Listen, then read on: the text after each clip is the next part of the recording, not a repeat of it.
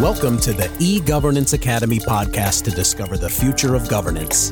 Tune in for the Digital Government Podcast every Wednesday. Welcome back, everybody, to another episode of the Digital Government Podcast with your usual host, Federico Plantera, journalist, sociologist, and researcher, and with a comeback. The comeback of Merle Maigre, senior expert on cybersecurity at the Governance Academy. So, Merle, welcome back and thanks for joining us. Hi, thanks for having me. Merle is coming today to obviously talk about cybersecurity, uh, to again mention the Western Balkans, but because something new happened. First of all, actually, two new things happened uh, since the last time. One is that the study that we were conducting about cybersecurity in the Western Balkans is approaching its uh, finalization, let's say, because the project is indeed meant to end uh, next month uh, but also because the results of the study were presented uh, very, very recently this month at the Western Balkan Digital Security Forum, which took place on June 15th, physically in Tallinn, but also streamed online on the platform WorksUp. Merle, let's start from the last point. So, not from the conclusions of the study, but uh, not uh, from the study itself, because we already like introduced it in any case in a couple of other contents here on the on the website of the Governance Academy but rather let's start from the forum. So you were there. Uh, for those who were there and those who were also like not there, tell tell me something about it. In the sense, how did you, how did it feel? How did it look in your opinion? What was your uh, what was your experience of it? Just free flow comments on how the forum went, essentially. Well, thank you, Federico. And I guess uh, before sharing um, uh, immediate um, immediate uh, reactions of, of the forum, it's perhaps relevant to to say why did we do this or, or what, what what basically links the Baltics and the Balkans in, in cybersecurity, um, which is that well um, ultimately it is important to um, in security in general, but also in cybersecurity, to look be, beyond your nose, to look to because ultimately what happens uh, a bit further ahead, uh, further away, will influence all of us. So the situation in the cybersecurity in the digital realm in the Western Balkans is relevant for Estonia, and also Estonia is and and what happens and what Estonia does uh, something I learned from this meeting. Uh, it, something that Estonia does, Estonia steps and, and progress in the digital and cybersecurity front is something that the Western Balkan decision makers really care about. Estonia is regarded as a fairly neutral, if a small state, so therefore there are some aspects where Estonia can really um, be a model, I think. Now, the forum itself was was really really nice. We had a very nice presence of of uh, decision makers, politicians from the region, starting from uh, we had basically more or less representatives uh, from uh, from around the whole Western Balkan uh, six partners.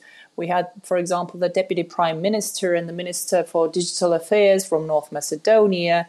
We had the um, and mm, head will, of a. I can take yeah. care of listing them actually for a second. I mean, not not all the participants, but to give also the listeners uh, who are not from Europe or not from the area an idea of what we of who we are talking about when we say Western Balkans.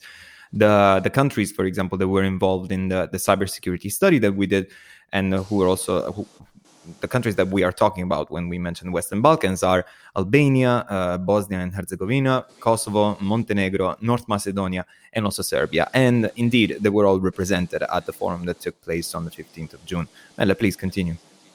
Yes, and what I think is perhaps important to say when trying to describe the mood in the room was that it was talking to uh, to each other not not sort of like not any anywhere like looking down or looking up it was a conversation among equals um, uh, various experts and uh, and decision makers from Estonia uh, from the from among the Western Balkan representatives and from the Commission. It was really a sincere a good friendly atmosphere that was created and exchange of thoughts of uh, what Western Balkan um, politicians and decision makers regard as important.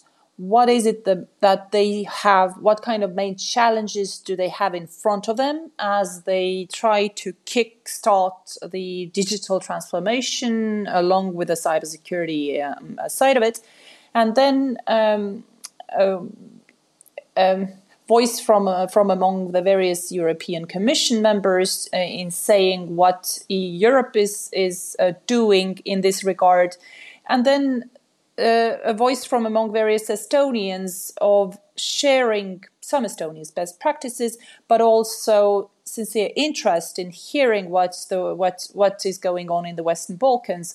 And um, and some and some practical tricks and tips. Uh, I perhaps personally most enjoyed the fact that it wasn't just Estonians. I, uh, there was the head of the Latvian CERT, and and this Latvian voice was was also I think quite enriching in, in sort of like expanding the horizon a little bit and and adding a very practical dimension to it. Uh, the head of the CERT uh, Community Emergency Response Team, um, who was speaking from Latvia, there was one from Estonia as well. They are the people who are very often the forefront of this. Mm-hmm, mm-hmm. And uh, actually, uh, uh, speaking of forefront, and speaking also of like Baltic Balkans connections, let's say, uh, something that of course, well, I mean, inevitably had to be brought up during the forum, and then it's something also that is connected to a topic that we already talked about uh, in another episode of the podcast, you and me, which is indeed uh, the cyber the issue of like cybersecurity or like cyber warfare, let's say, no um, what I'm what I'm hinting at is obviously what happened and the world that we have essentially and that we have to deal with after February or better since February 24. Uh, so the world that we have to deal with since February 24 is definitely has some implications, let's say, for the security of not only the Baltic states but also of the Bal- of, of states in the Balkans. No, in this sense, do you think that um, do you think that the situation in terms of cybersecurity or the things to watch out for, let's say, in the Western Balkans have changed compared to the situation that we had instead in the area before February 24 in that sense? Oh, yes. I think the war in Ukraine has influenced all of us. I think the war in Ukraine will influence the whole of Europe because Ukraine going into the war will be different from Ukraine coming out, but uh, likewise, uh, EU, NATO, individual member states, as well as as as all of the European countries, will be different after the end of this war than what they were like before the beginning of the war.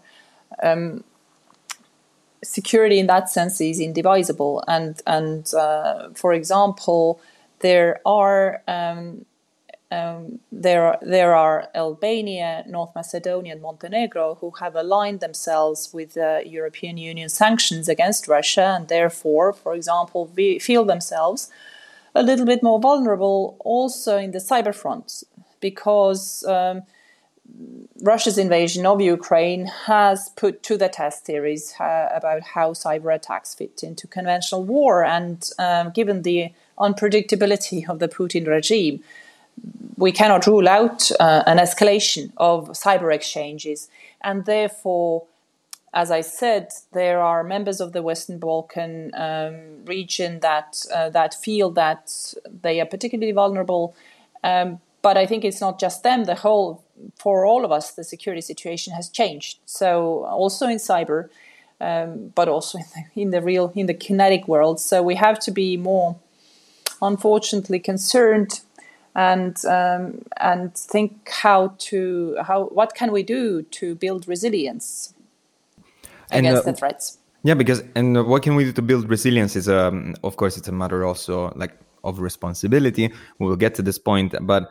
Uh, one thing that I wanted to ask you about this that clearly emerged from the forum is that this point of like responsibility and uh, um, uh, how to say togetherness let's say. In uh, ensuring cybersecurity we can see it at two levels let's say. One is the government level governmental level in terms of the international relations and connections between countries especially for example as you mentioned the case of albania uh, and uh, and others there in the western balkans who joined the eu in terms of like uh, enforcing the sanctions sanctions but at the same time, there is the topic of togetherness at the individual level, in the sense that people do make and ensure the cybersecurity of a country. No, because in this sense, from the forum we had Luukas Ilves, the new uh, government CIO of Estonia, mentioning this government-to-government cooperation that is happening and all the frameworks, let's say, that are present at the European level to ensure that in the activities that fall within, let's say, those competences.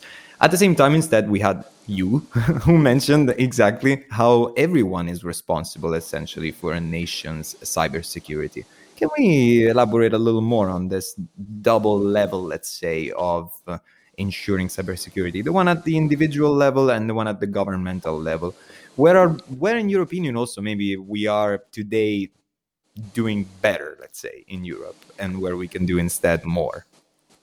Well, I would even say that there are three levels. There is the individual level, there is the level of, of organizations, be they civil uh, society organizations, uh, organizations like EGA, the Governance Academy, or, or companies and in the industry.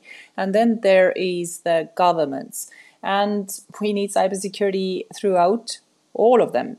There are some aspects of cybersecurity where the state plays a stronger role like, for example, adopting strategies, adopting legislative framework, coordinating uh, information sharing, because states often, of course, have access uh, to uh, information that is privileged to them um, more, and, and they thus have the responsibility to coordinate.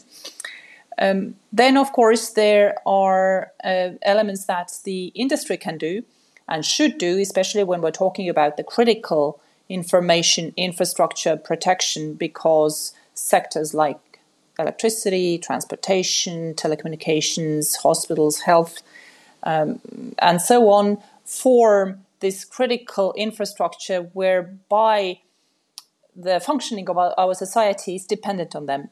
Therefore, it is uh, they they have to take particular clear uh, particular care of the cybersecurity of their networks, so that we um, someone wouldn't hack into our electric systems and and we would uh, we would At have least. no uh, ventilation or, or, or, whatever it is. Uh, we would we would have electricity, for example.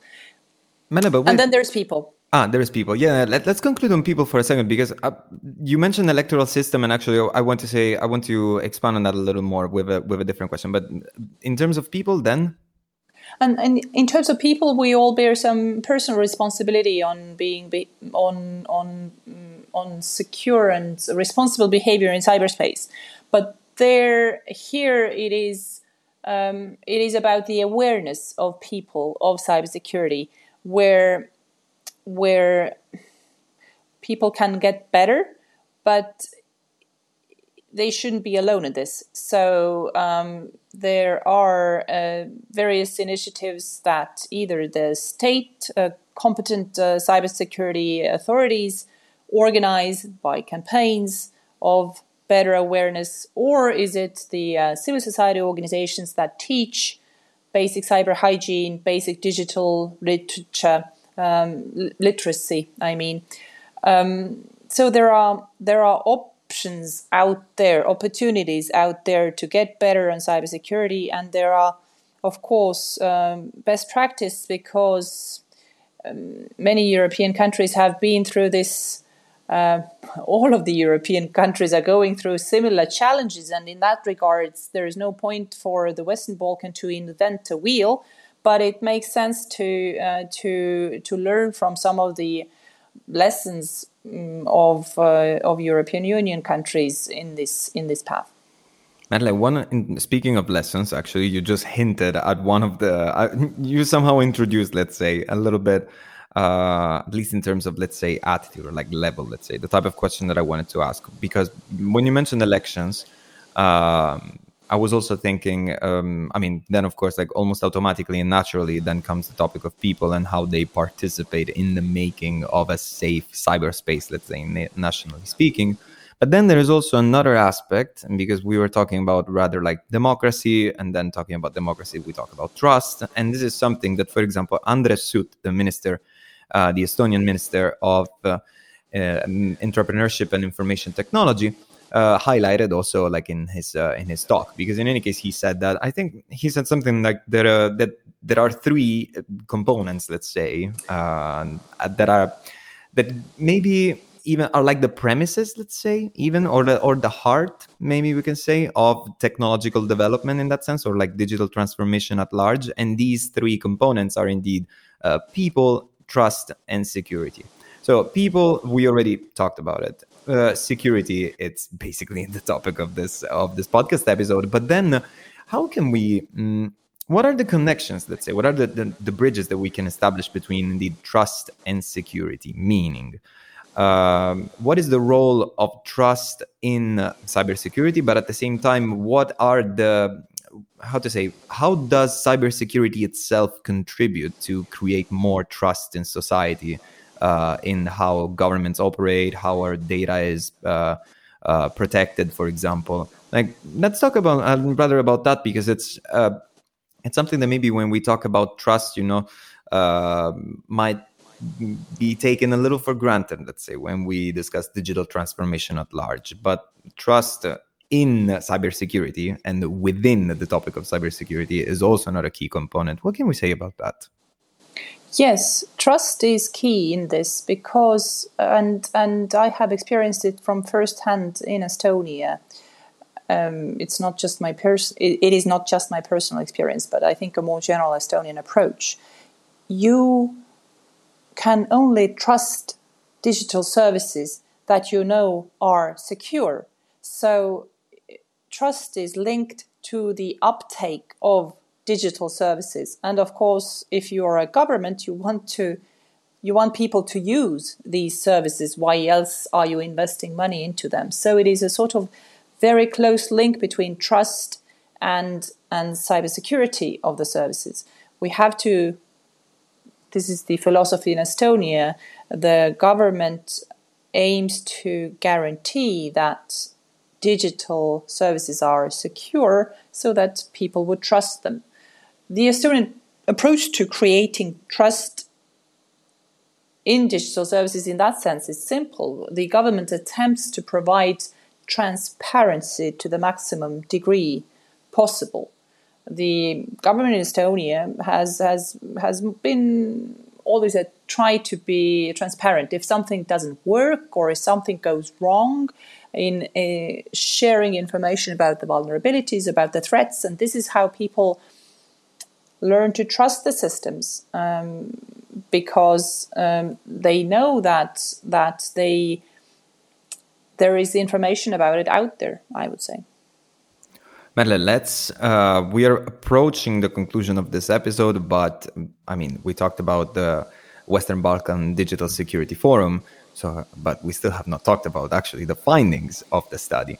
We have introduced them a little bit already, like in another podcast episode, which which I recommend you to check. But also, uh, let's talk about them a little bit here. In the sense, we have these um, these six countries uh, involved in the cybersecurity study on the Western Balkans. Are there some overarching conclusions, let's say, that might even like sub-cluster them in terms of what they're doing or in terms of cybersecurity readiness? I prefer to say readiness rather than maturity, for example. No, uh, and uh, um, or like in terms of strategies that are that are being adopted uh, do we envision or do they envision also let's say like a similar development for the whole area as a whole do they share similar problems like what's the let's let's map it out let's say with the most uh, indeed overarching umbrella like type of uh, type of conclusions from the from the study. What did you find essentially? Well, yeah, good point. Uh, ultimately, we were looking at six areas of cybersecurity, six key areas of cybersecurity. Um, governance, legislative framework, risks and crisis management, then critical information infrastructure protection, then the computer emergency response teams, and last but not least, awareness and education. So these were the fields we were looking at. Some of the conclusions. I think what applies across the Western Balkan region that we were looking is that high level political commitment for cybersecurity reforms is something that is definitely needed. Uh, an increased prioritization of cybersecurity needs to be adopted at the government level and across the public administration because it all starts from the political will.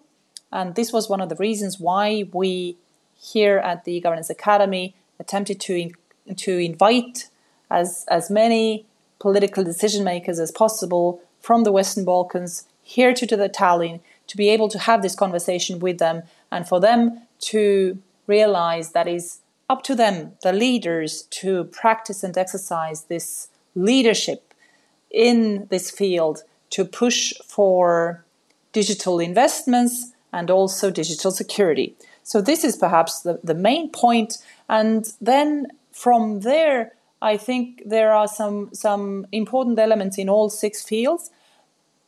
But um, ultimately, what's important is that there are things that can be done at regional level in the West, Western Balkans.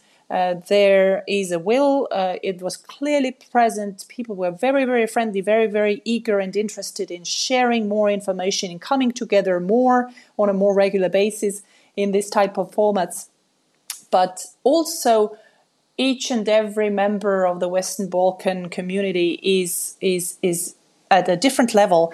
So they should have there should be a tailored approach to all of them, and, and not just a regional approach. Um, in throughout these six fields, there are some um, partners from the Western Balkans that are at a more mature level, and uh, and some that could learn from each other's uh, success. So a, a tailored approach uh, that goes together at the same time of, of this regional information sharing is a way forward.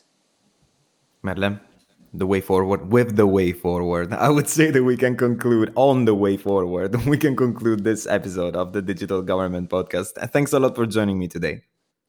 Thank you for having me, and I hope, um, yes, we will be able to continue these cybersecurity conversations and uh, maybe even tell more about what goes on in the Western Balkans in the future as well. Yes, and to all our listeners, if you're interested actually in taking a look at what happened at the forum and also uh, reliving it, let's say a little bit between the notes and uh, the the pictures and uh, just and, and, the agenda and just see everything about it, just head to the website of uh, e-governance academy ega.ee, where you can find all the information about the forum that just took place and that we are just talking about. And uh, for the rest, that is it from uh, from me, from your host for today. Thanks for joining in, and uh, just tune in to the next episode. Bye bye. This podcast is brought to you by eGovernance Academy.